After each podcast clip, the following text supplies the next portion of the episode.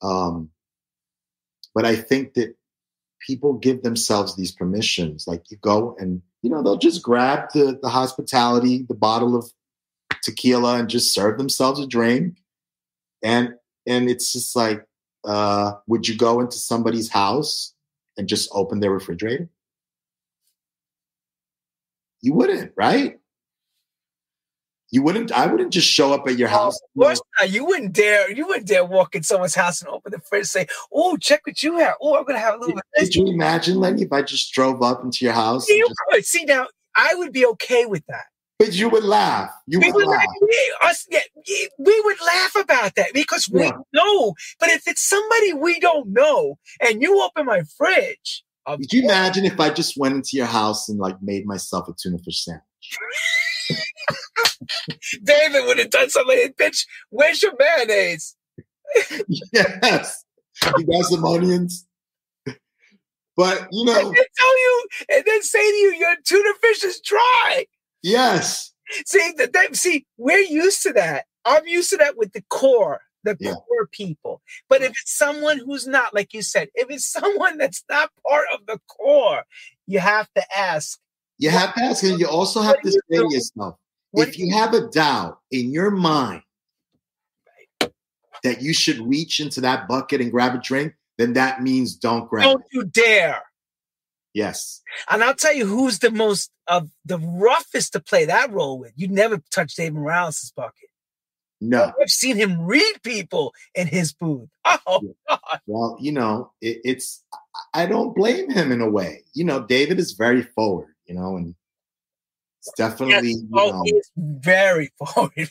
I've seen him curse people out. Yeah, he's not going to mince words for sure. But, you know, I think that,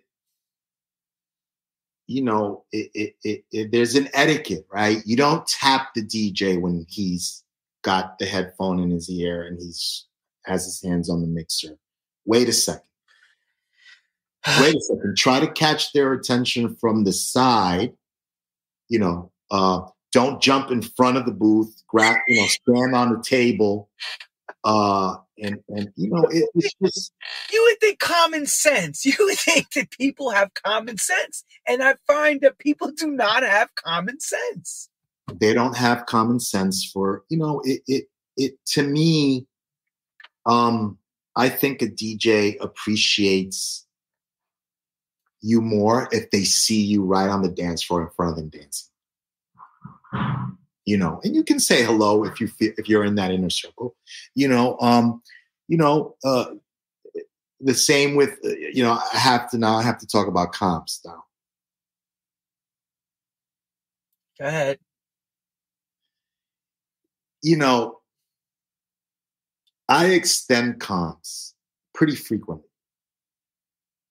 And especially if somebody calls me and says, I'm having a hard month, or I don't have that, you know, I'm a little bit in a tight spot. I look at it two ways. Everybody goes through their ups and downs. So you give a person a comp, you know. The other way I look at it is, if you're having such a hard time, maybe you should be working on a resume and not at the club every single night. Or every weekend. So I look at it two ways, because you can sometimes you know it's there's repeat. Let's call them repeat offenders. I've seen you write this down on a post one time. It's like when you got angry about something with this, you were clear on this. People are just. Stop. They have no shame. They have no shame. And they'll get a comp and ask for a drink ticket. And once or twice, I've been asked for train fare to go home. No! Are you serious? Mm-hmm. So wait, they got comped, they got drink, and they need to get home. Mm-hmm. And you need to get a job. And my attitude is, you can't get home. What the hell are you doing here? Like, exactly. But it exists. And you know what? It's okay. I give, you know, you kind of, because people go to the club for many different reasons. I said that before. Sometimes you go to the club to be with people. You're lonely. You need, you know, it's, that's real too. But there's repeat offenders. And you get to know them after working in the business for so long. Oh, yes. And okay. You just kind of like, just stop. Like, you know, I don't care if people are offended. You know, it's like, you know, there is, you know, there are boundaries. There's a respect level, right? You would not go into, like, for instance, you wouldn't go to the movie theater and walk up to the snack counter and go, can I have that popcorn? That's $5, sir. Yeah, I don't want to pay for it. Excuse me, sir, that's $5? Yeah, right. Nah, I think you should give it to me. And I'll tell you, Coca-Cola, too. But, sir, why should I get? Nah, because I'm here. I'm cool. I'm at the movies, you know. Like, I think you should give me that. And it's just the reasoning behind it, you know, and working at a club for so many years, like with Nicholas Matar, who, in my opinion, one of the best club owners ever, you know. You know, I learned a lot. You know, he gave me the keys to his clubs. I learned. You know, people don't realize what, you know, the rent for these venues are, the insurance that these owners pay, the staff costs, the security, the liquor bills, the you know, the employee, you know, costs, and then they get sued all the time. You know, somebody will come in drunk, you know, fall on the floor. You know, something will break or sprain an ankle or they'll lose a tooth. And then they want to sue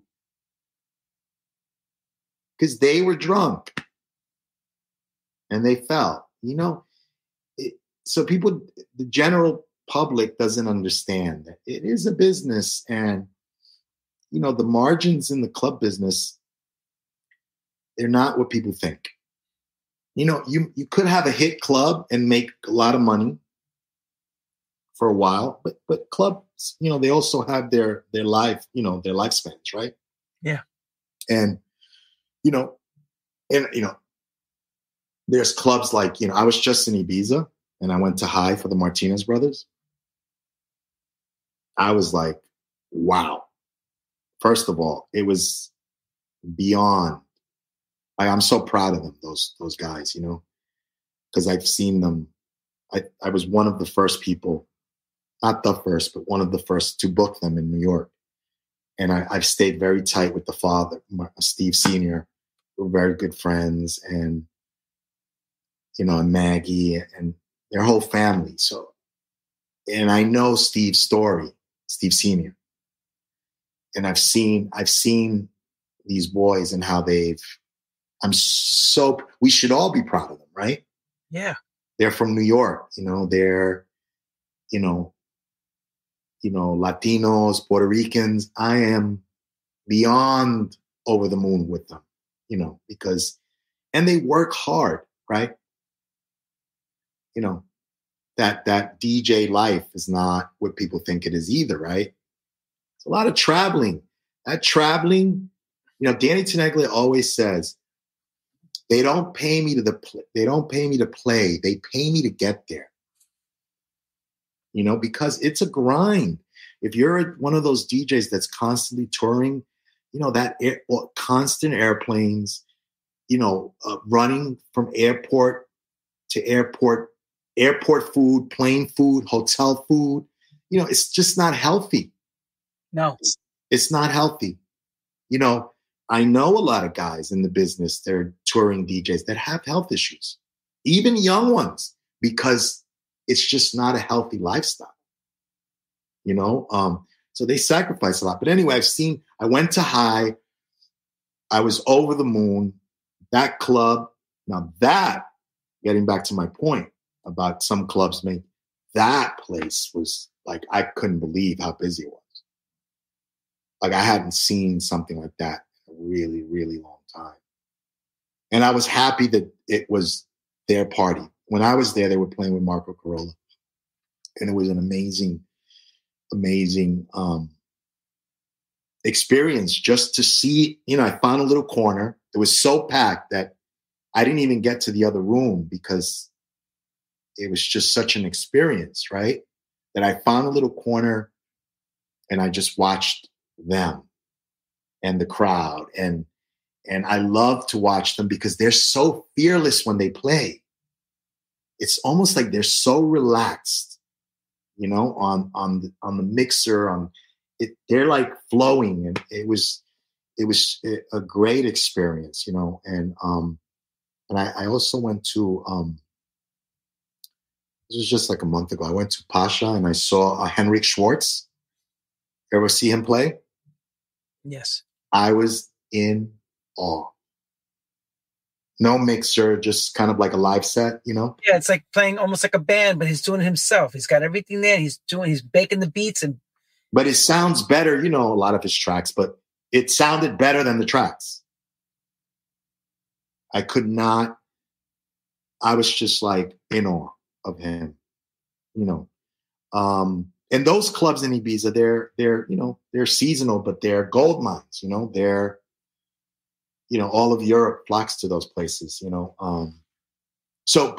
Getting back to my point and the comps, you know, I think you see it in New York especially.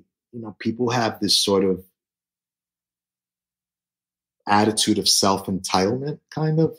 You know, like I always go to a club, especially if I go to a club, I may have one person with me, if even that.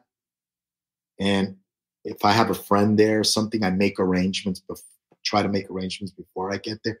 I also don't like to show up without being announced, kind of, you know, because people are busy, right? It takes time for you to text somebody, to have them run to the list person, to get their names on. You know, there's more involved. When people text you from the front of the door and they go, I'm outside. I'm like, so?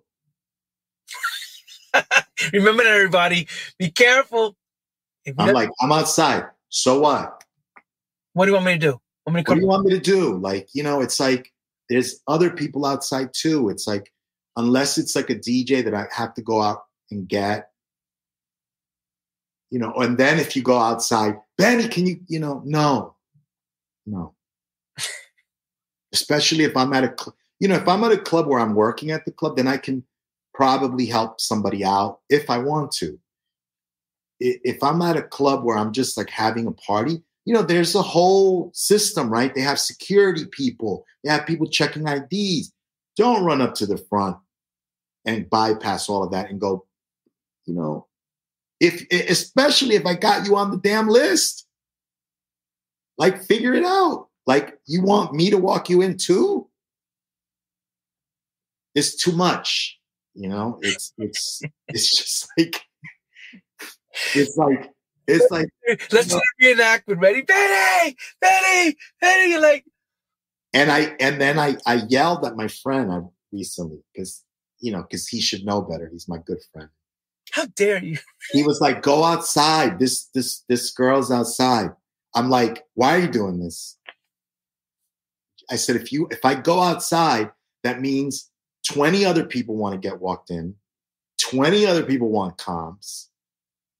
You know, so it's like you can't hang out by the door. So there's just all kinds of stuff that happens, you know, that I don't think people are aware of, that there's so many little things going on, you know, and then you got a million, you know, the DJ's texting you, oh, I have no water in the booth, you know, you know, somebody else is texting you, I need change, you know, I don't have change. We run out of tickets. Is the air conditioning on? Yeah, a simple. I don't know. Is it on? I think it is. You know, half these clubs, you know, they have shitty air conditioning. By the way, I went to Germany. I was just in Berlin, too. Oh my God. There's no air conditioning in the fucking clubs. None. There was no air conditioning in the garage. No, there wasn't. You're right. There was fans. I tell this all the time. There was no AC. No air conditioning in garage. But people seem to forget that. I go, in the middle of the summer, it was hot. But and then the old school kids tell you, oh, I know that game. They're keeping the air conditioner off so people buy drinks. It's like, true. Back in the old days, they did. But not... Yes, it's true. And I'm the first to say it, but we know the air conditioning in some of these places is hands down. We know. I mean, I remember, you know, a place like... It was a game. You know, like Cielo and Output. Nicholas would spend so much money on keeping those air conditioners, working. And sometimes they break.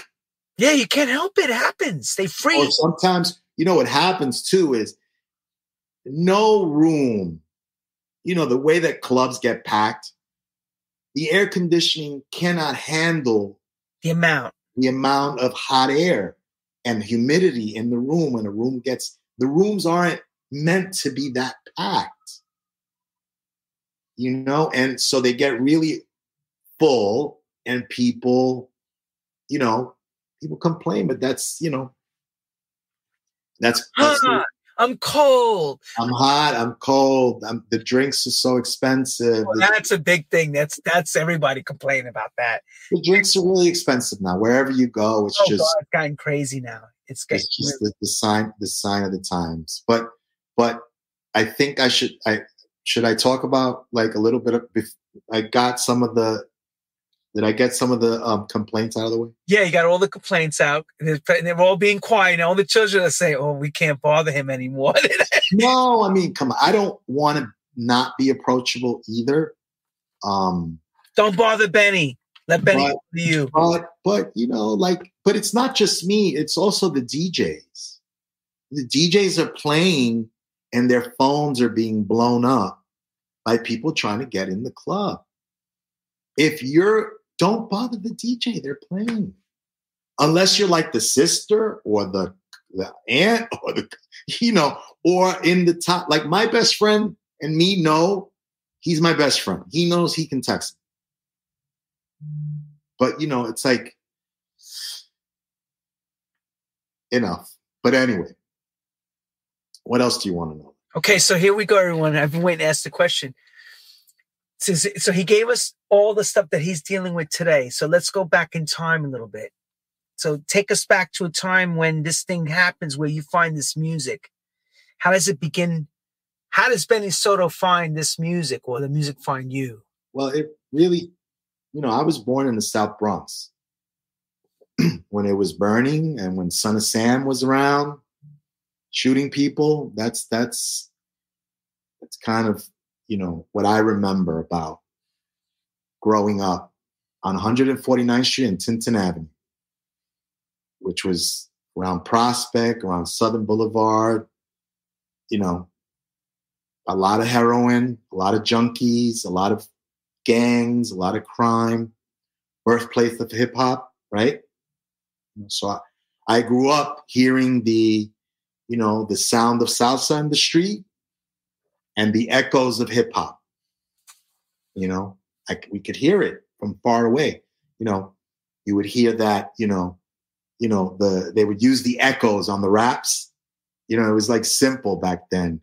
You would hear, to the beat, yo, yo, yo, yo. It sounded like really far away, but it was in the schoolyards, in the summer, and the conga players in St. Mary's Park, and that's how I grew up. And it was a rough neighborhood, and there was a sense of, even when I was a young kid, like I had to get out.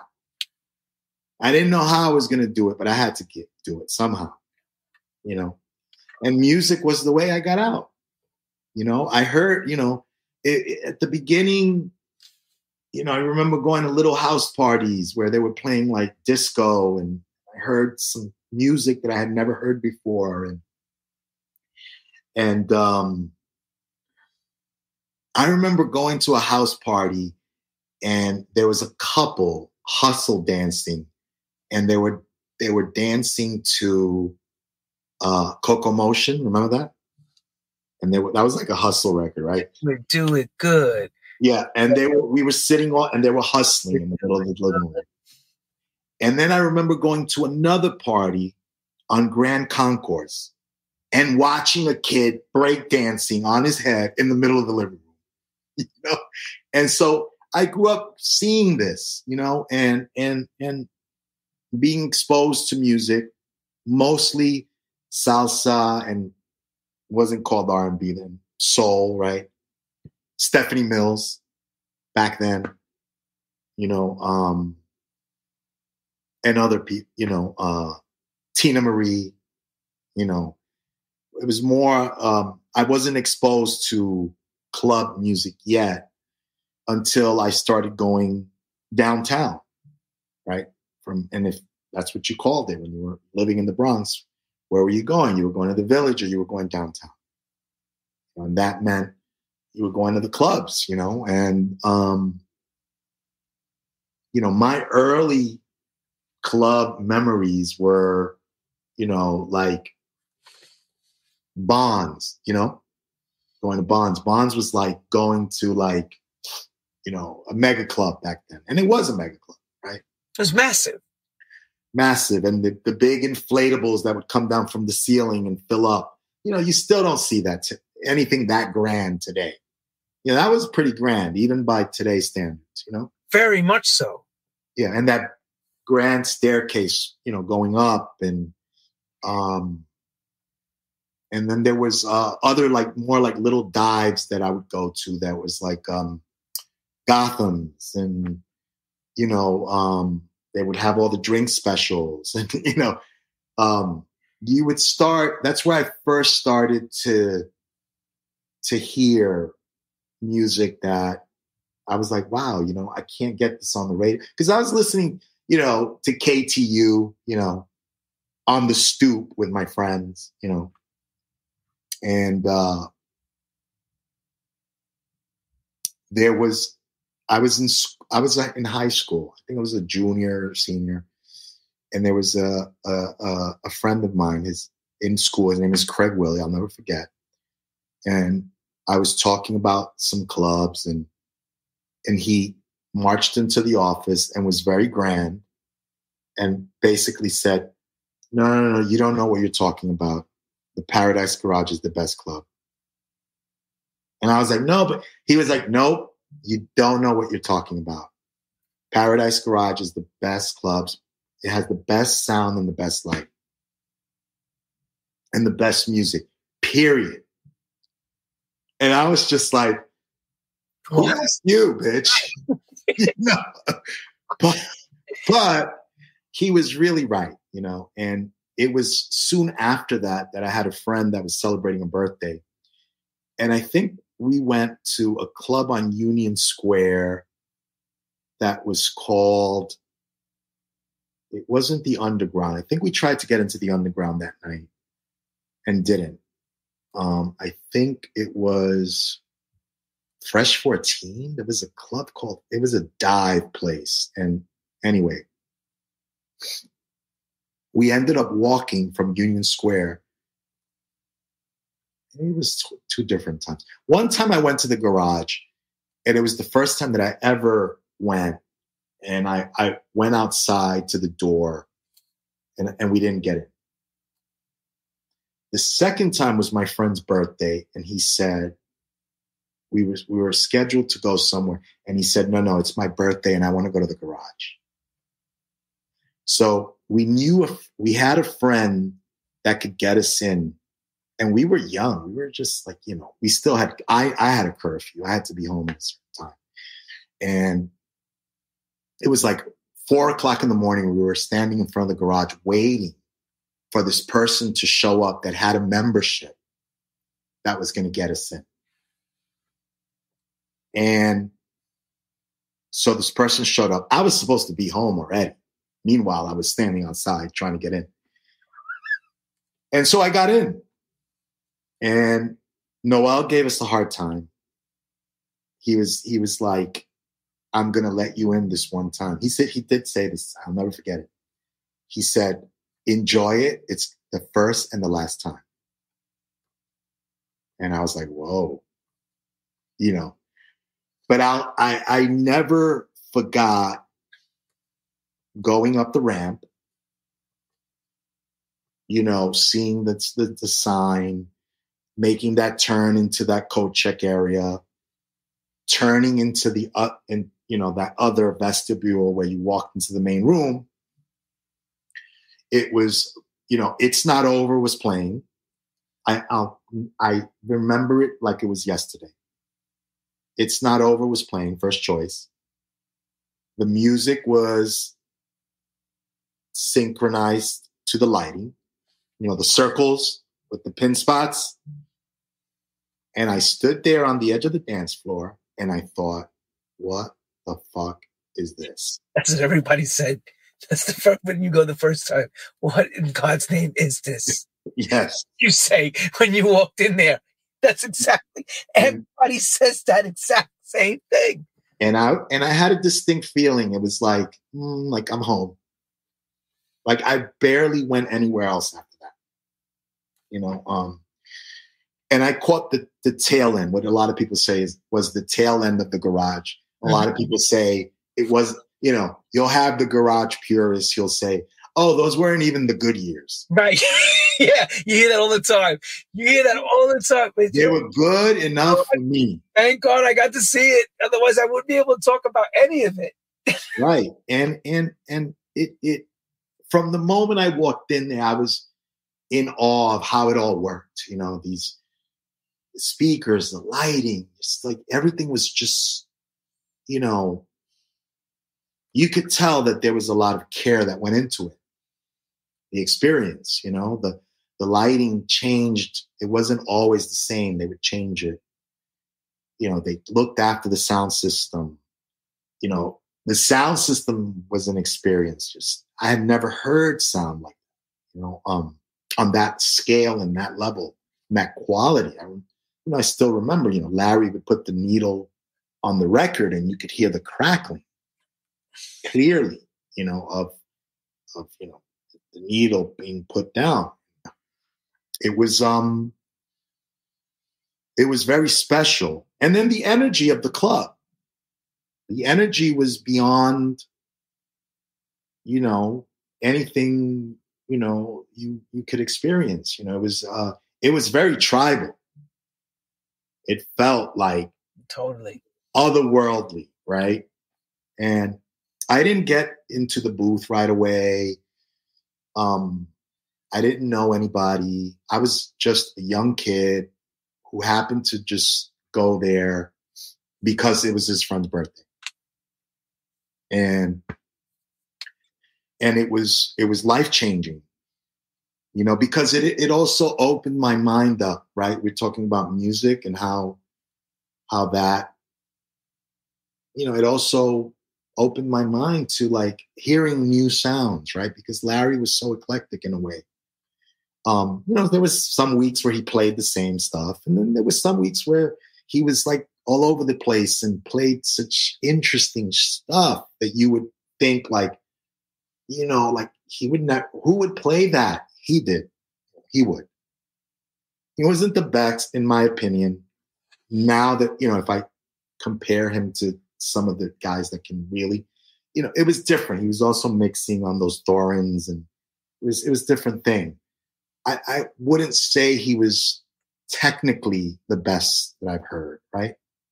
But he was, in only my humble opinion and how I experienced it. This is only my experience.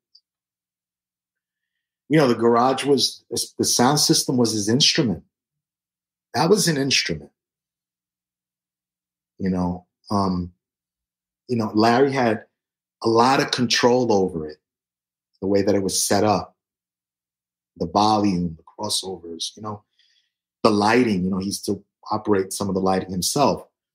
So it was an instrument that he used to get his message across. And that system never replicated again, but it was a very special instrument. It was one of a kind. And I believe that that was a lot of Larry's success. I also heard him mix very well as well. So I'm not saying he was a bad mixer, but technically speaking, I don't think I've heard better. But what Larry was unfailable was he could read the room, you know, and he could change the mood in the room in a heartbeat. You know, I've heard a lot of people that went to the garage say, oh, well, he didn't, you know, why didn't he always played the same things. He always, you know what? Yeah, he did a lot, but he also, in my experience, what he did for me as a young person was, you know, I heard him play like rock and like sort of like, you know, Italo disco, you know, like sounds that I had never heard. Played on that sound system did something to my brain. It was like I was no longer stuck where I was musically.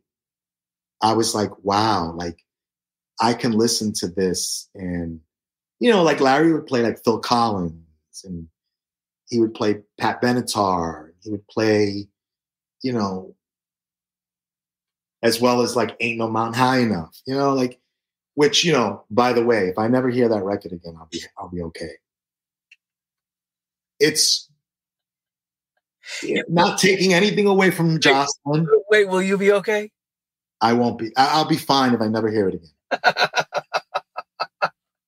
It's a great record, you know. Yeah, we know what you mean. It's too much of a staple. I get it. I get it. So, you know. So I learned a lot. And then I got to know Larry just a little bit. I was very afraid of him, first of all. I was like a, you know, young 19-year-old kid standing next to God. You know, Larry appeared to me like he was like a superhero. And for me to get into the booth and just stand next to him, I was afraid he was going to look at me. I would just go and stand there and not move for a minute or two. And then, because I was afraid of him, I was in awe of him, you know? I never saw somebody command a dance floor like that. And so when I got into the booth, well, first, David DePino threw me out of the booth many times. You know, and remember when you would go up to the booth, it was like going up the stairs. So then there was a little door up there and you would either be let in or not. So, you know, I often took the walk of shame, which was going up and then having to coming back down. Right? Because I wasn't admitted into heaven right away. Into the sanctuary. No. David, and I love David. He's one of my favorite people. He's so funny, but he got rid of me a few times. Security. He said, no. And it wasn't until I kind of started working for Keith Haring that I kind of got admitted into the inner circle. Mm. You know? And then, you know, I kind of hung out in the booth and got to know Larry just a little bit. I'm not going to say I was his close friend. He knew me, we knew each other. He said hello. I knew everybody, I would say superficially. I wasn't like really tight with many people. You know, Keith, I was, you know. But that experience of being in the booth and you know, Larry had that phone in the booth, right? And I think I had to call once because I had more than one guest. So I had to call to get it okayed. And so you know, I had to call and he picked up the phone. I was terrified. I was like, oh my God, he's going to say no, you know? No way. But, you know, I got my comp card from him. He gave it to me. It wasn't because I was so cool or because I was, you know, I got it because I was working for Keith. That's right. And he gave it to me. And I remember getting that card with the C, you know, it had a CC on it. And walking out of the club when I got that card, you could not tell me that I had not arrived. I was practically flying with that card. And, you know, it was such... Think about it. It's the best club in New York City. It's like the best premier place to be. How could you not feel that feeling? I was like, what the fuck? Like, and my mother could not take it. She was like, I know you're downtown and that got out here and I don't give a fuck. You know, she was pissed. She was like, I know what goes on there. You know, it was like. You didn't know what was going on there. None of our parents knew what was going on. No. Are you crazy? That shit was extra. I kept that quiet. Everybody kept that quiet. Hell no. Yeah. They were trying to say, I can never tell your mother. I said, my mother, I'll be dead. Yes. So it was, you know, there was a lot of, you know, that whole experience. I was sort of ushered into like the art world, fashion world. You know, I was around a lot of people, Andy Warhol, Basquiat, you know, I knew all those people, you know, but it was totally by accident that it happened. I was just going to ask you, was that a luck thing that happened? Was it lucky, or did it just something that just was like fire, like discovering fire? Like what really? I was at the right place at the right time. It was, I saw people wearing Keith Haring t-shirts. Okay. And at the garage, and you know, I wanted to know. Those symbols were so like iconic, and they just popped, and I was just like, "What is this?" It felt like a private club, you know. And somebody told me, you know, oh, he's an artist, and here's a pin. You should go to one of the shows, and that's how I met him. And he was going away on vacation. He was very trusting, by the way, but. He was between assistants, and I ended up, you know, with the keys to his studio at, you know, 18, 19 years old. And I was, you know, I think back then I was making, you know, probably like, for me, it was a lot of money, like $300, you know, a week. And I had, you know, access to the inner sanctuary. Yeah. It's a lot of money at that age. And I was just like, I had arrived, you know, and I felt good. You know, I felt grand. You know, I had a lot of issues after that I had to deal with as a young person. But would you ever trade that experience? No. I wish I would have done a few things differently. So there's some regrets, though, as well? Absolutely. It was an experience that changed me so profoundly, but almost killed me. You know, it was not an easy place to navigate as a young person that didn't have a lot of guidance, right? My parents were first-generation immigrants from Puerto Rico. They're going to know about that. What are they going to know about that shit? They don't know anything about that stuff. And I was thrust into that and had to fend for myself. You know, I always tell everybody that whole experience is basically baptism with fire. Exactly. I don't know how else to put it. That is what that whole experience. You are now just went from the Bronx, which was rough in its own right, living in that situation, to a whole different glamorous, rough situation. Yeah. And I used glamorous. I say glamorous because it was, but then it wasn't. It had a very dark underbelly. Oh my God, it was so dark. And, you know, and I traveled with Keith to Europe and you know, I was in Paris, I was in Amsterdam for some of his one man. You know, I was like, all of a sudden, jet setting and you know, meeting people like Grace Jones, and Boy George, and Brooke Shields. I mean, I was in it, you know, and that's why Grace is behind me. Actually, she's behind me because me and her share the same birthday. Oh. May 19th. So it was what I always say, it was the best of times and the worst of times.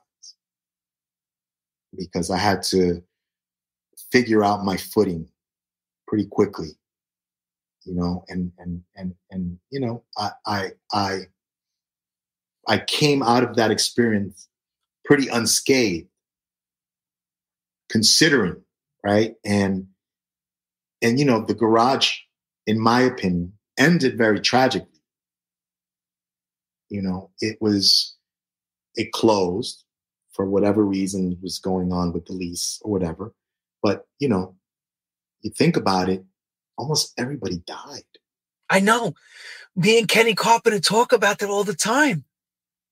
Almost everybody. It was a curse on the whole club and everything. It was a curse. You know, I've had dreams. Yes, so weird. I've had dreams where I'm at the garage again and I'm walking through the club and it's empty. And I'm like looking for everybody. I'm like, where is everybody? You know, it was a traumatic experience. The AIDS epidemic killed everybody. I would say, I don't know what the percentage is, but it's safe to say more than half. More like 75 to 80%, including the other club too, the Saint, which is the alter ego. Most of the patrons were dead. Yeah. So it was a not everyone, most, I said, please. Yeah. And then I got my life together a little bit. I kind of had a little bit more of a direction and then a lot of people were dying even then. And it was, you know, I stayed out of clubs for a long time because I needed to get my head on straight and I needed to figure myself out and clubs was not the priority. The priority at that point in my life was my health, my mental health, you know, was more important than anything. And I started to go out very, very slowly, you know, because I didn't want to repeat stuff, you know, and there was a friend of mine who was working at 6 Hubert Street when it was Vinyl. And he got very, very sick. He's still alive, but he got some kind of brain cancer and he thought he was a goner, but he made it. He's still living. God bless. Thanks. So he used to be like the day manager there. And it was, at that point, the shelter was not the tenant. They had a party in the building, but it was this guy, Nick DiTomaso, was the owner. And the club had been through a lot of problems. They had lost its liquor license. That's right. I think there was a shooting there. And I came on because my friend got sick and the owner called him up and said, well, what do I do? You're not here. Who am I going to get to do this? I don't trust anybody. And my friend said, you should hire Benny. He comes to the club. And you should hire him. And he called me, and he did. And I used to sit in the hallway, the long hallway, and look for the phone during the weekdays. And I would go to the bank. I would accept, you know, there was no liquor license. So, you know, they would do the water and Gatorade delivery. And there was no money there, really, because the club had no alcohol. So I kind of made jobs up for myself. So I would like decorate and I charge this one, you know, a couple $100s for that. And then I'd do the cashier and I charge a couple $100s for that. And then during the week, I'd be there. So it would add up to something at the end of the week, but there was really no money at the club. And I was in school, I was still in college and I was trying to figure it out. And it's kind of where I met, not the first time, that's kind of where I met Rob Fernandez. And Rob Fernandez was probably the biggest mentor I had in terms of promotions and becoming, you know, a promoter, because he really was the one that really helped me. You know, it was very difficult. He was not an easy person in the least bit. He was rough, but he taught me a lot. He taught me a lot. He used to say to me, we would have a party where we would make good money. And then he would say, I would be like in my glory, you know, with my money. And he would say, I don't know what you're so happy about. And I would say, what do you mean? We just killed it. We're doing good. And then whenever he would say it in that pitch, he would start the sentence like this. I knew I was in trouble. He would go, Benny Soto. Yes. Listen to me. All that money you made, you're going to have to give it right back next week. Because what have you done for next week's party? And then I would go, well, it's next week. He would say, this party's already over. It's happening. What are you planning to do for next week? Because as far as I know, he would say, that party's looking like a big clunker. Nobody's going to come, and you're going to have to fucking spend all the money you made. So he taught me that, you know, like, you know, it's, you have to look ahead, and you can't get stuck on one party.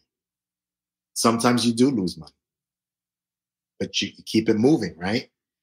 And all those valuable lessons that he taught, you know, some of the first big parties I did. I mean, Roger Sanchez was one of the first parties I did with Rob. There was this other party that we did with Steve Travolta. That was one of the first parties we did. I booked DJ Harvey as a promoter independently. That was one of my first bookings independently. And I was in college, and I was so poor that I had no money, right? His fee was $1,000. He's much more now, right? Back then, he wasn't playing that often. And these kids convinced me that he was a great DJ, which he is. He's one of my favorites still.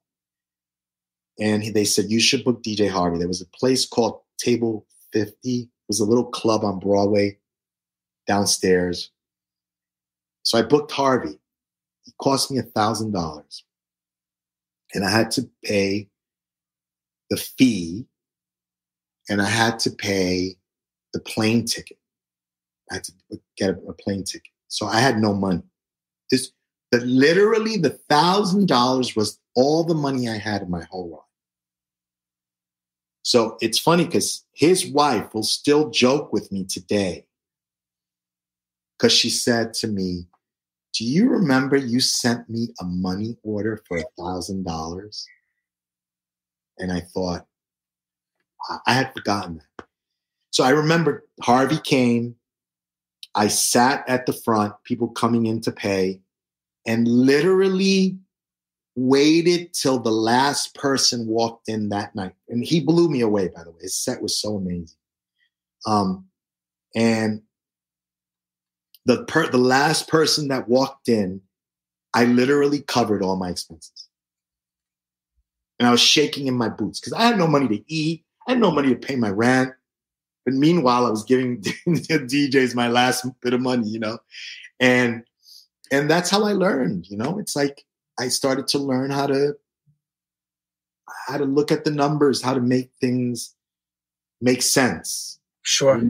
Because it's really a business, you know, you have spreadsheets and you look at everything and what things come in, what things go out.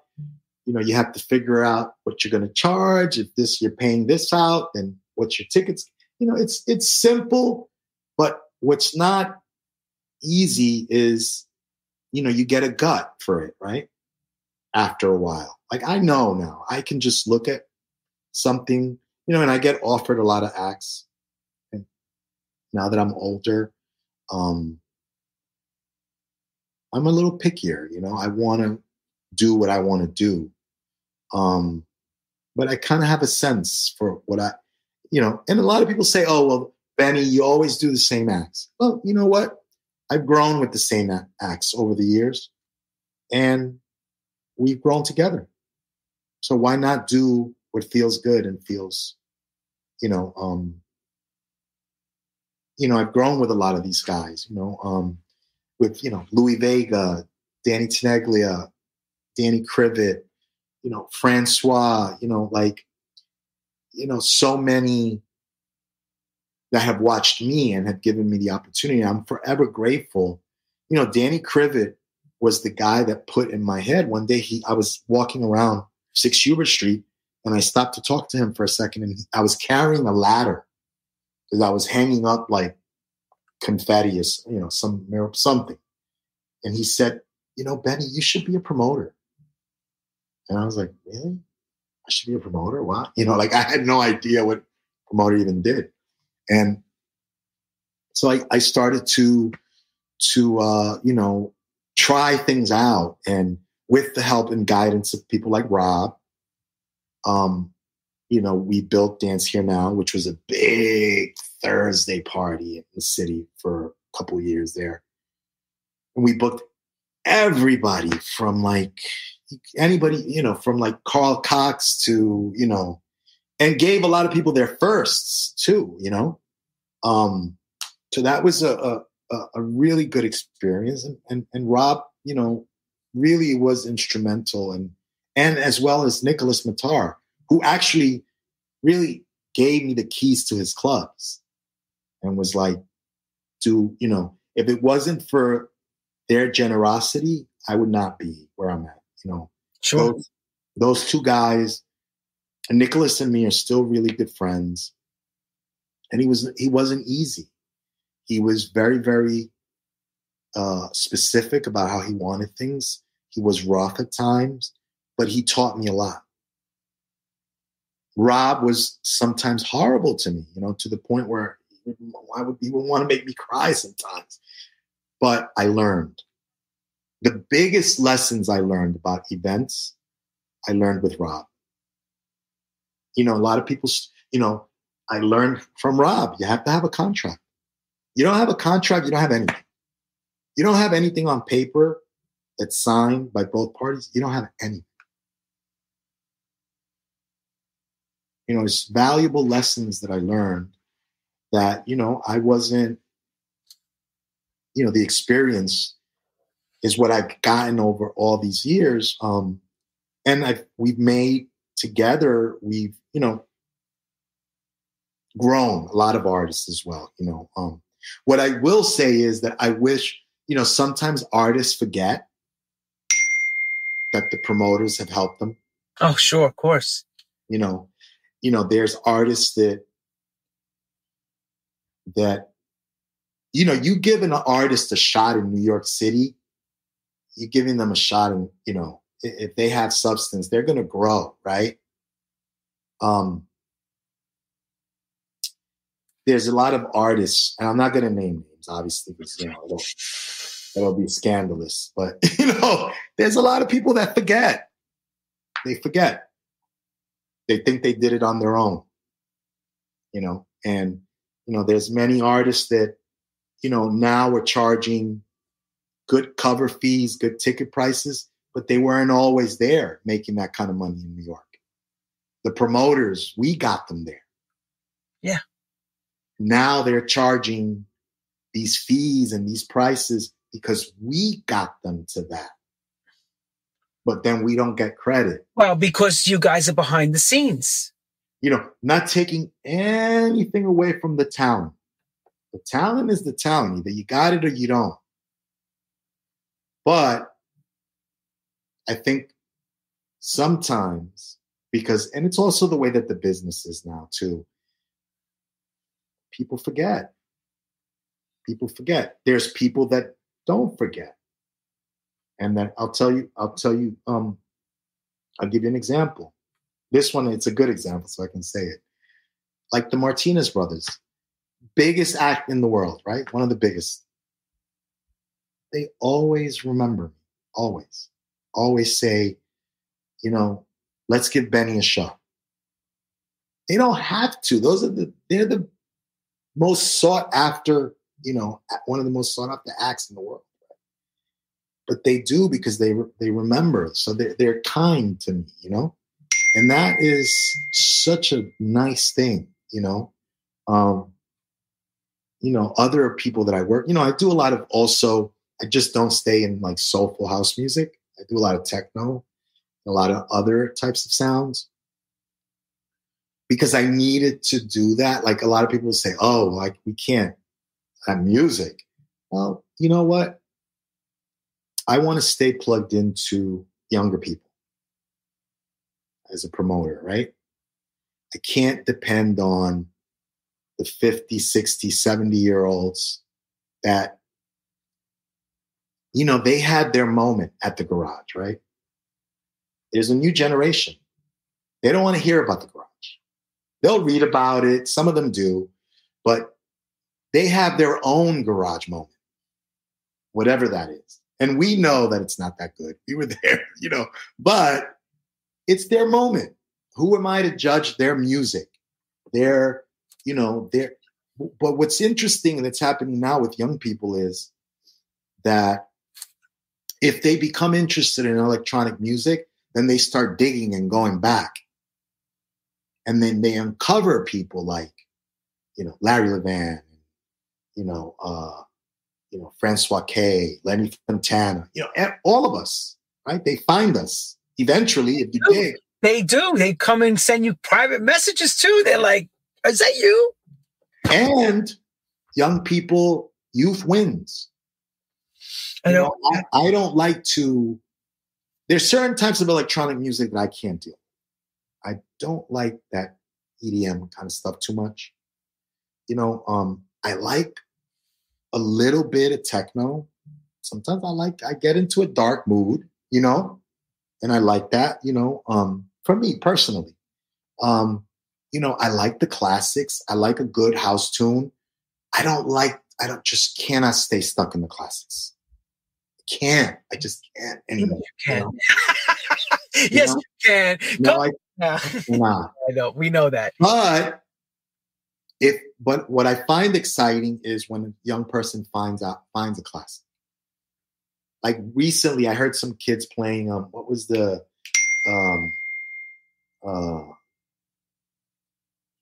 It'll come to me. White Horse. What was it called? Lay Back. If you. Yes. Young people playing that. The White Horse. I know. It's crazy when you hear young, you're like. And I heard them playing it and I was just like. And you have to watch to see how they're going to react, right? I'm like, that fucking record is old, bitch. You know, but. It's older than you. A lot older than you that who's playing it. I don't say a lot of stuff too because young people don't appreciate that either. They want to discover shit. They want to feel like they're in it. You know, I'm really super lucky to be as old as I am and still be doing what I'm doing and dealing with young people, you know, which is like. And understand them. Yeah. That's the thing. You understand it. You can share some of it. You're not young anymore and you're not really old. And it's not to put any of us down, but you are able to speak their language and understand what they're feeling to a certain extent. Yeah. I appreciate some of the music. Listen, you know, there's so much good talent out there right now. You know, I mean, I just hear these young DJs right now that are crushing, that a lot of people in our scene don't know. But these kids are crushing. They're great. You know, so I support them. I'm for giving a local, you know, like, you know, these kids, Musclecars. Fierce. I heard them with Christina. We were one night, we went to LeBain. I heard them and Kenny Carpenter play with them. I was like, wow. Musclecars, you know, songs, and I was like sitting there going, who are they? Love Injection, those two kids, you know, Barbie and Paulie, they're fierce. Very good too. I speak to them, very good people. And they love the old school stuff. Yes. You know, that other kid that I think Louis Vega did a mix for him, Toribio. Yep. also young, Brooklyn, you know, it's like, you know, there's, you know, all the local. I played with this kid. I played an after hours. I got home at 8 o'clock in the morning. So I played an after hours, and I played hard, you know. This kid played after me, Amari Arias. He was so good. I was just like, wow. You know, and they play vinyl too. They're not scared to play vinyl. They play it, and they play it really well. There's a lot going on in Brooklyn, right? And it's exciting. It's like sometimes I look at the lineups at like elsewhere and like at nowadays, and I don't know a lot of those people.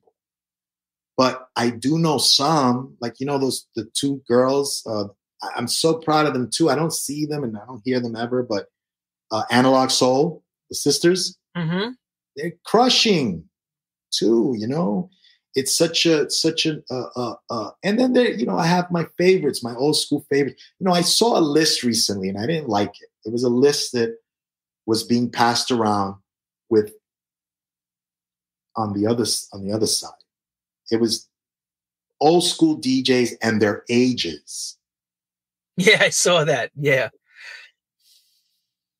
And to me, it was funny for a second, but I didn't like it. Because I felt like it's discriminating against older people too, you know?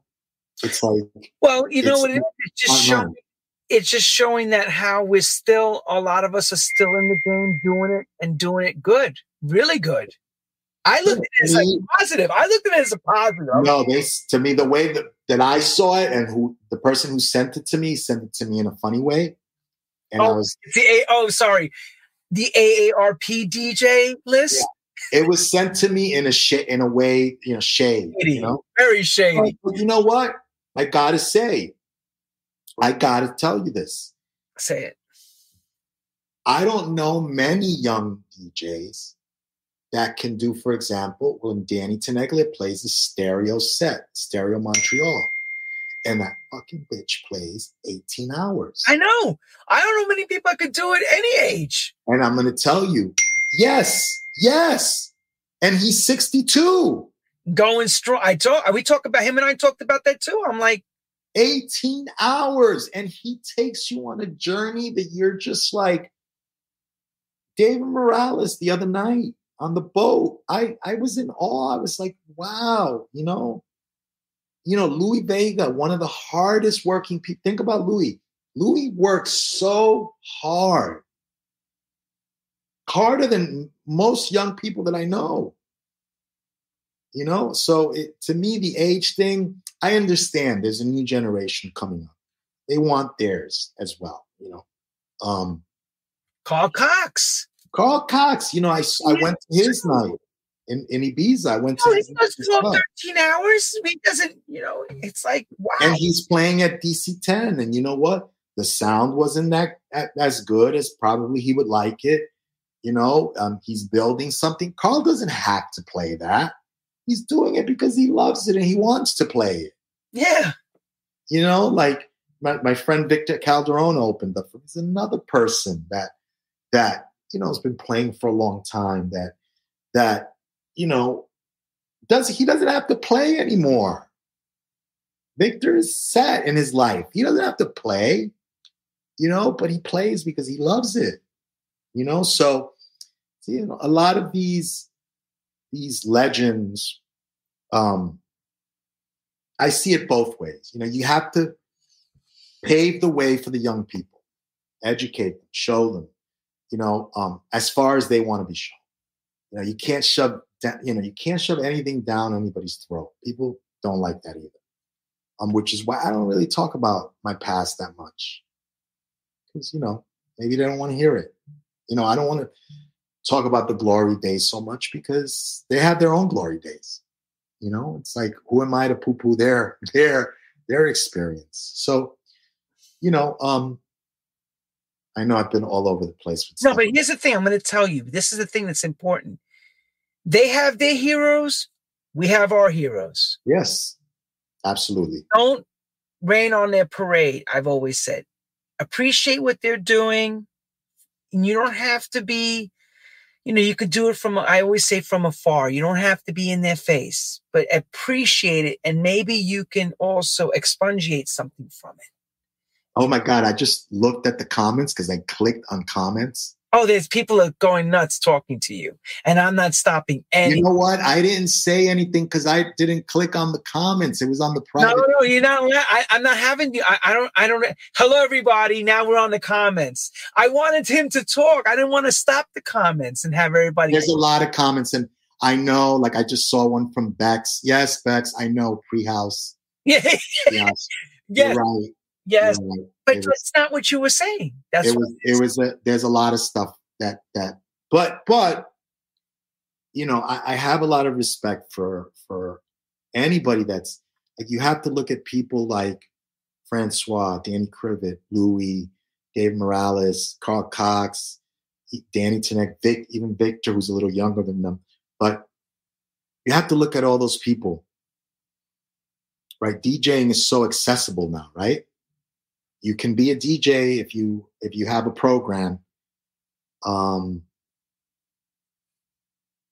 difference is, the way that I see it is that, and I know I want to mention Ted Patterson too, because me and Ted are such good friends now too. I love Ted. Ted's a great person. He's a we all love him. I love Ted, but and I'm sure I forgot to say, you know, I love so many of the new ones: Joseph Capriati, Nicole Mudaber, you know, the Martinez brothers, you know, so many that I, and locals too. Pablo Romero is an awesome DJ. And I know I'm missing, and Fisa, who, you know, me and Mike, and I want to say something about Mike too. But what I want to say about a lot of those older DJs is they've devoted their whole life to this. Not a year, not 2 years, not a decade, decades. You know, we're talking 30, 40 years plus. You know, somebody like any of those DJs I just mentioned can go back into their mind and pull a record out that's nobody remembers and make it relevant. And that's the mastery, right? To me, when a DJ walks into the DJ booth and changes the mood of the room, they're not that many guys that can do that. You know, we live in you know, there's what I call manufactured superstars now. Isn't that an act too? I think. But you know, if you have a little money, you can, you know, boost your IG. You know, your Instagram, if you have a team, right? You can create an act. You know, but things are different. You know, I don't know if we're going to see people with 30 or 40-year careers in the future. I don't, because it's just not set up that way anymore. It's not even that. These people are not going into it for the same reasons that we all went into it. Correct. That's the difference. You have to realize that there's a different thought process and an adornment, love to the attention of being. It wasn't just about being a star. It was about making people happy. No, they didn't want to even be seen. No, if Larry could have a shade and really pull the shade, no, he would give you that kind of shade. The people, you know, we're in a different. It's just a different time, And I think that if you're lucky enough, how dare they ring you when we're busy? That was my brother. I know. I'm sorry. And if you've been blessed enough to experience that time, I think you're lucky because. You know, like, listen, I DJ now. I don't consider myself a DJ. I get asked to play. So what I do is when I play what I like to play. I play what I like to hear. I play the records that I want to hear at home, right? When I'm in my car. So what I do is I do what I enjoy. I don't consider myself a DJ because I kind of feel like there's other people that can do it so much better. I'm doing it because I want to do it and because it's fun. And I am tickled to death when somebody gives me $200 to play.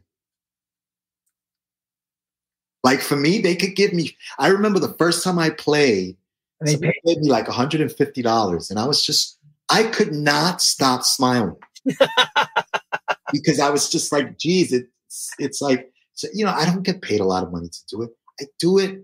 That's why I'm picky too. I want to just do it when I want to do it. I don't want to do it all the time. And if I do it, I want to do it the way I want to do it, you know? And I train wreck all the time. I do it all the time. Oh, you don't play with, I'm sorry, Benny, you don't play with the sync button? Sometimes I do. Oh, okay, everyone, he does play with the sync button. Sometimes I do. Sometimes if I'm having trouble, like because I don't have an ear that's, I have to learn. It's a, you know, it's not something I can't learn. It's, do I have the time or the want to, right? It's time. So if there's something that I'm having trouble with, I'll tap the sync button real quick and it'll just get me there, you know? But so two things about the sync button.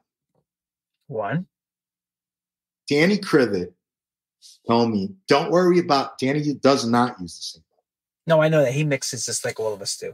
And he said to me, don't worry about your mixing. Get to the point. He goes, if you're making a point, and the point is well taken, that's what's important. The transition. They will forgive you. The transition happened, and we're on to the next record. Right. Danny Tenaglia, on the other hand, okay, who uses Tractor. Yeah, that's a sync situation. But he knows how to mix, obviously. Oh, right? Shit. Yeah, Danny knows how to play. Right? He told me, he was like, bitch, you don't have time to learn how to mix. Use the sync button. Put the sync button on and pay it no mind. Exactly. That's what he said, right? Pay it no mind. So what I've learned in the short time that I've been using, which is not that short. I think I've been playing now on and off for close to 10 years. But what I've learned is it's really about the music. Like you can, because I know guys that are the best. I know guys that are flawless mixers, but could not hold the dance floor. Oh, I know. They don't have an idea. They don't play the right records the right way. Right. So you can mix that class, and if you don't program right. So I've learned by watching people like Danny, people like Louis, people like Danny Krivit, people like everybody. I've gotten the best education that you can get for free, right? So I've learned, and I enjoy it, and and I've learned, and I'm gonna wrap it up because I know it's been going on for a long time. That's all right. You worried about if you had enough to say. I was gonna say, bitch, you have plenty to say, not enough time. But before you wrap everything up, you said one thing I want to mention about Mike Weiss Nervous. Yeah, I wanted to bring him up too. That's who I wanted to talk about. Yeah, it's okay. So bring us there for Mike Nervous. He's, you know, Mike and me became partners on events. Another fate situation. Rob passed, and we had been doing events together, and me and Mike sort of organically became partners. We started doing events together. Mike has a long history of, first of all, Mike is one of the hardest working people that I know. Mike is in the office often 7 days a week at 10 a.m., the latest, till 8 p.m. He works hard. You know, you have to if you want to make it in this game. Nothing, you know. You have to work hard. We all do. He's putting out 30 releases a month. You have to work hard. It's not easy now. He works, and he DJs, and he's a promoter, and he wants to open up a club. And I try to talk him out of it. I'm like, crazy. You don't have enough time. You're too old. He's like, Benny, I'm going to be working till I'm 90. I'm like, good luck, you know? But I'll say this,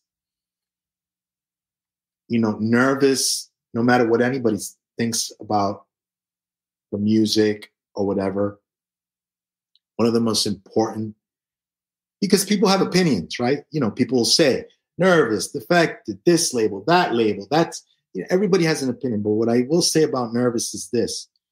It's one of the most important dance labels left in the world. If you look at its legacy and what it's done, and you look at, you know, how it was, Mike built Nervous from scratch, his father, right, was Sam, right? Sam Records. And if you look at that whole thing, I mean, it's amazing what he's done and what he continues to do. And how he really has his finger on what's happening is pretty amazing, old and new, you know? And you know, it's funny because when I first got involved with Mike, you know, people that own record labels from back in the day, everybody has a story. You know, people will talk about, you know, Strictly. People will talk about, everybody has a story. Oh, yeah. 100%. So, you know, the one thing about us, right, as you grow older and you're still doing this like we have, we all start to have stories about one another. Yes, it's true. Oh, I remember that bitch was shady back in the day. Oh, yeah, right.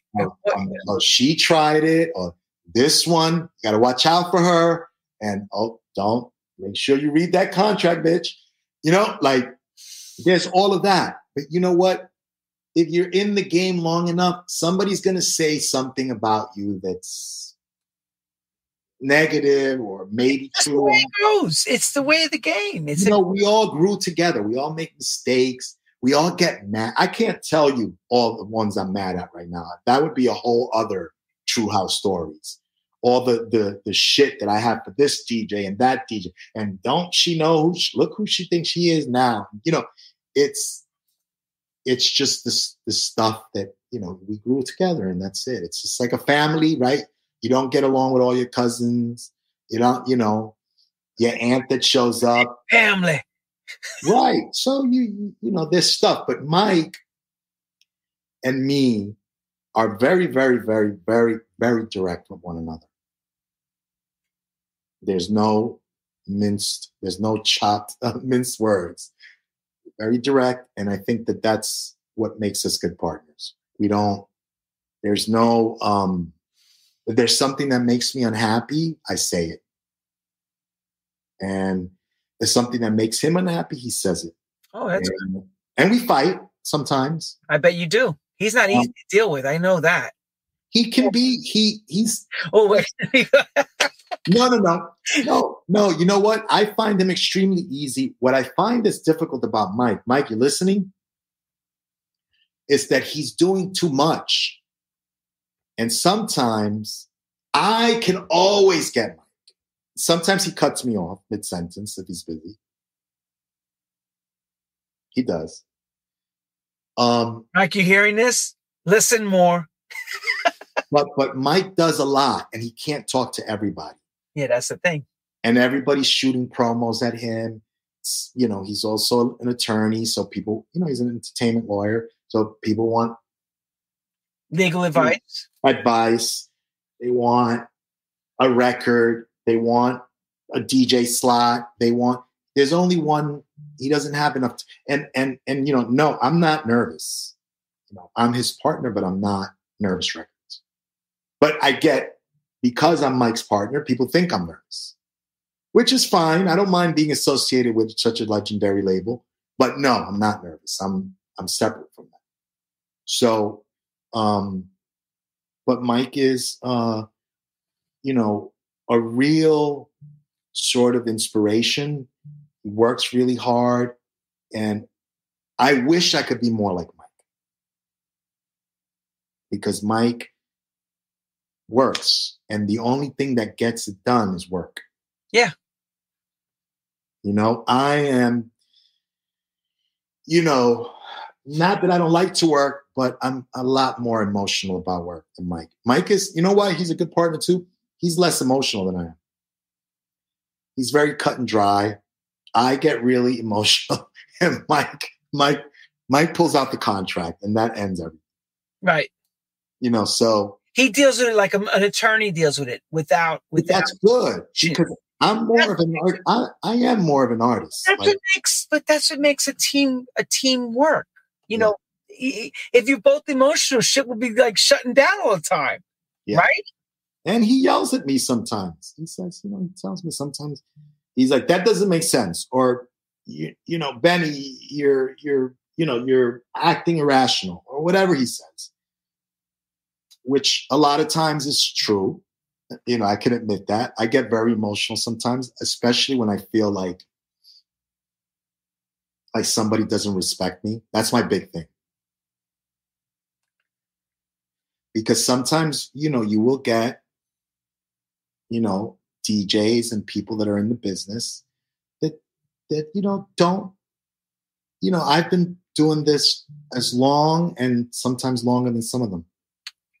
So, you know, I get a thing about that, and Mike always he reels me back in, and he's great. You know, he knows my kid, I know his kids. And he's just been, I'm lucky to have a partner like him, to be honest. Not just saying that maybe because he's listening, you know, we both bring something to the table that's very different. And I think we understand that about each other, and you know, appreciate that. And you know, I want to say, just to wrap it up, because now I'm getting tired. Now wait a second, I gotta say to everybody, thank you for coming in. We got a whole host of people that just came into this room. And oh shit! Wait, can I look real quick before? Yeah, look, it's 157 now, sitting down, getting ready to listen to you talk.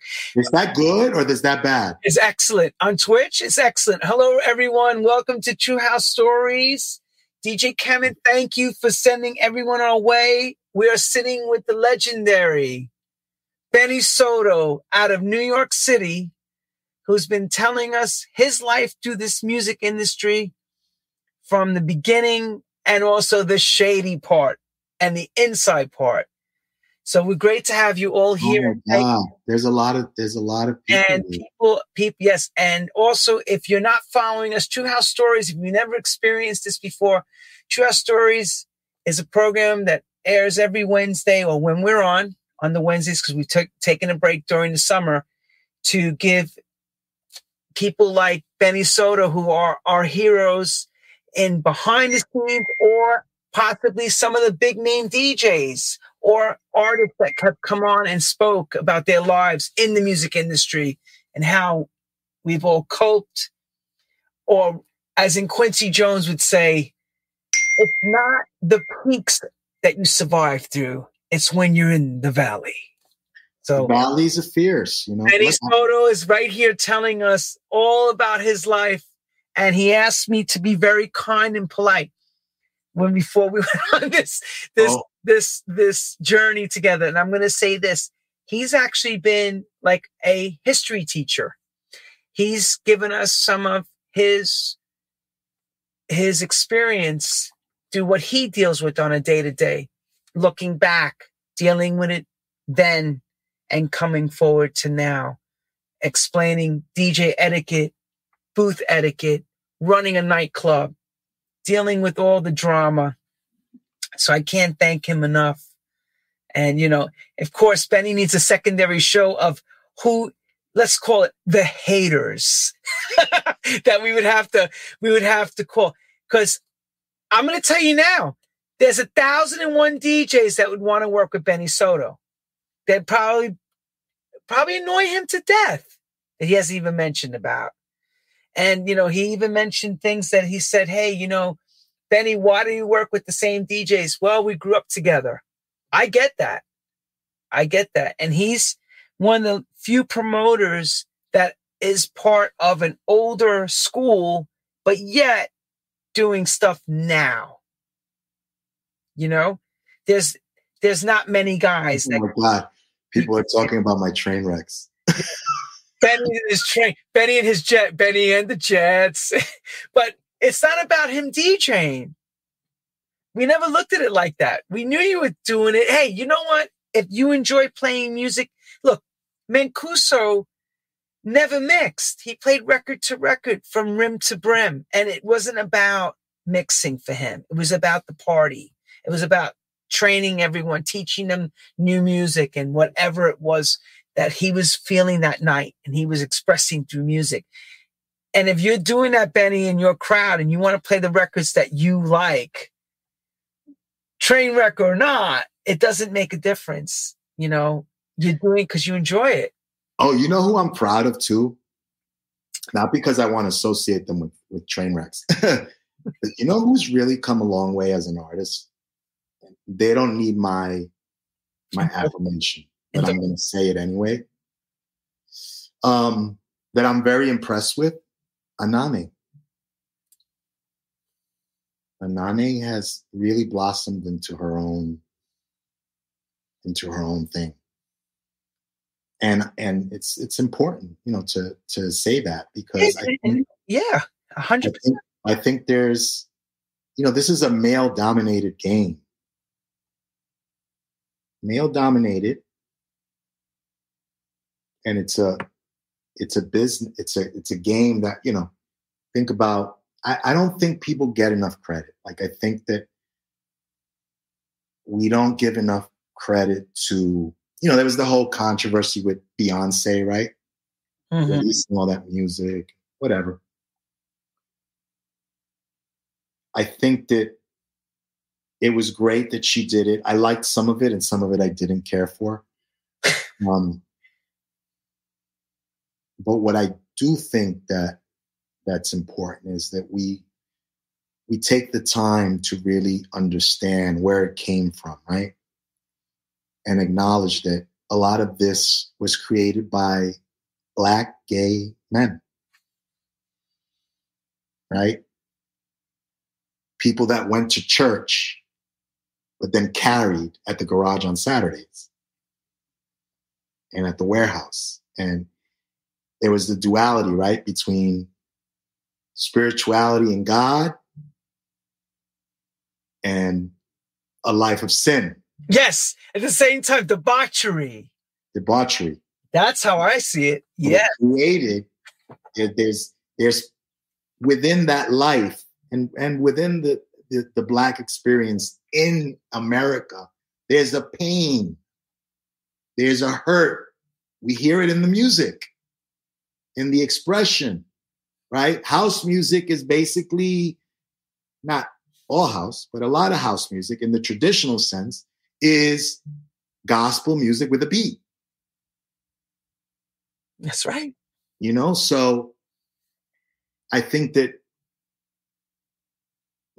you know, now, you know, it's not even gay and lesbian anymore. It's like queer, right? There's a whole queer thing now, right? Which is great. More visibility, wonderful. But I think that even within that scene, it's important for everyone to acknowledge that we would not have and we would not be where we are today if it wasn't for people like Frankie Knuckles. It wasn't for people like Larry Levan.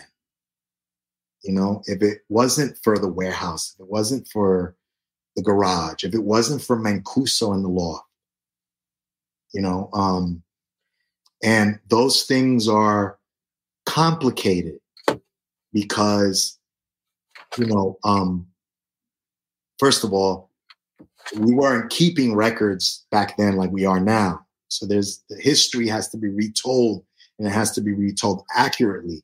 There's a lot of people that claim the history that don't really know the history, right? That's true. Hello. Amen. And I just happen to live a smidge of the history, a little slice of my experience. That's my experience. And what I say is that all those people that went to the garage, that went to the warehouse, they paid with their lives for this. It's that deep for me.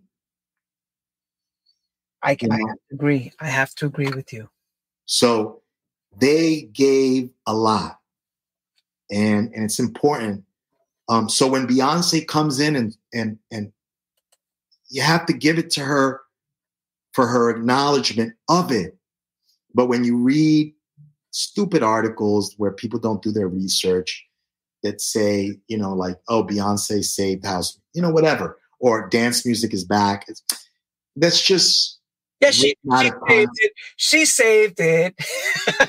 Well, you know, it's written out of context, right? Because we've been living house music or dance music, whatever you want to call it, for decades. We don't need Beyonce to come in and save us. But we do need that moment of visibility that she affords us, right? Mm-hmm. We can take advantage of that. So, you know, we all have opinions. You know, I have my opinions about some of the stuff that was on the album, you know, but it's just my opinion. It doesn't really matter in the scheme of things. It's just how I feel. I'm only one person. But I think it's important. It's important that people, that if people don't know, that we talk about it and that we remember people like Larry and remember people like Frankie and give it up for people like, you know, and I'm only using these people because they're fresh in my head, but people that have contributed, you know, you know, I'll use Ted Patterson as an example. You know, Ted Patterson was very instrumental in creating and adding to Winter Music Conference, which no longer really exists. It's now Miami Music Week. Mm-hmm. But that party that Ted did, right? Magic Sessions, yep. Was a really keystone party. Oh, cornerstone party of that whole thing, right? And there's people are standing on the shoulders of people that are standing on the shoulders of people that are standing on the shoulders of people. That's true. That wouldn't have gotten to where they're at. And I think that that's what's important, that we just acknowledge that. And I will say this, that if you want to be a promoter, be a promoter. You know, it's not that hard, but it's not that easy either. No, it's not easy at all. You got to work hard. And the biggest thing about it is that you have to stick to it. If you do two parties and they both, you know, I remember doing 718 sessions one time early when they were down at 66 Water Street. And I was still doing the party. It was with Richard Alvarez and my son's mother, Kabira Rosado. And there was no, I remember we had a guest. All the money was paid out. There was no money left. And me and Richard walked home because we had no money for a cab. So that's how it started for me, you know, in giving out flyers and I stuck to it and I learned and I can't say how grateful I am. I would love to do something else now. I have to say that. Okay. I can understand. I have some ideas, but who knows if I'll get to them. All right. I always say I have one more act to follow. I have one more act before the curtain falls. Okay. So we'll see. But, you know, I'm very, very grateful. Thank you, Lenny. We love you. We love you. I've asked you when I first started doing this show and you said, I'll think about it. I'm glad you thought about it. I always do that because I feel like sometimes people take me out of context because of the way I express myself. No. And I think sometimes people take me out of context. But I will say that I appreciate everybody who came on, everybody who listened. A lot of people keep watching this. Trust me to learn all your secrets, Miss Thing. Remember, he is Charles. And Charles says this, there is no guest list tonight. There is no guest list tonight. Before I let you go, hang on, hang on.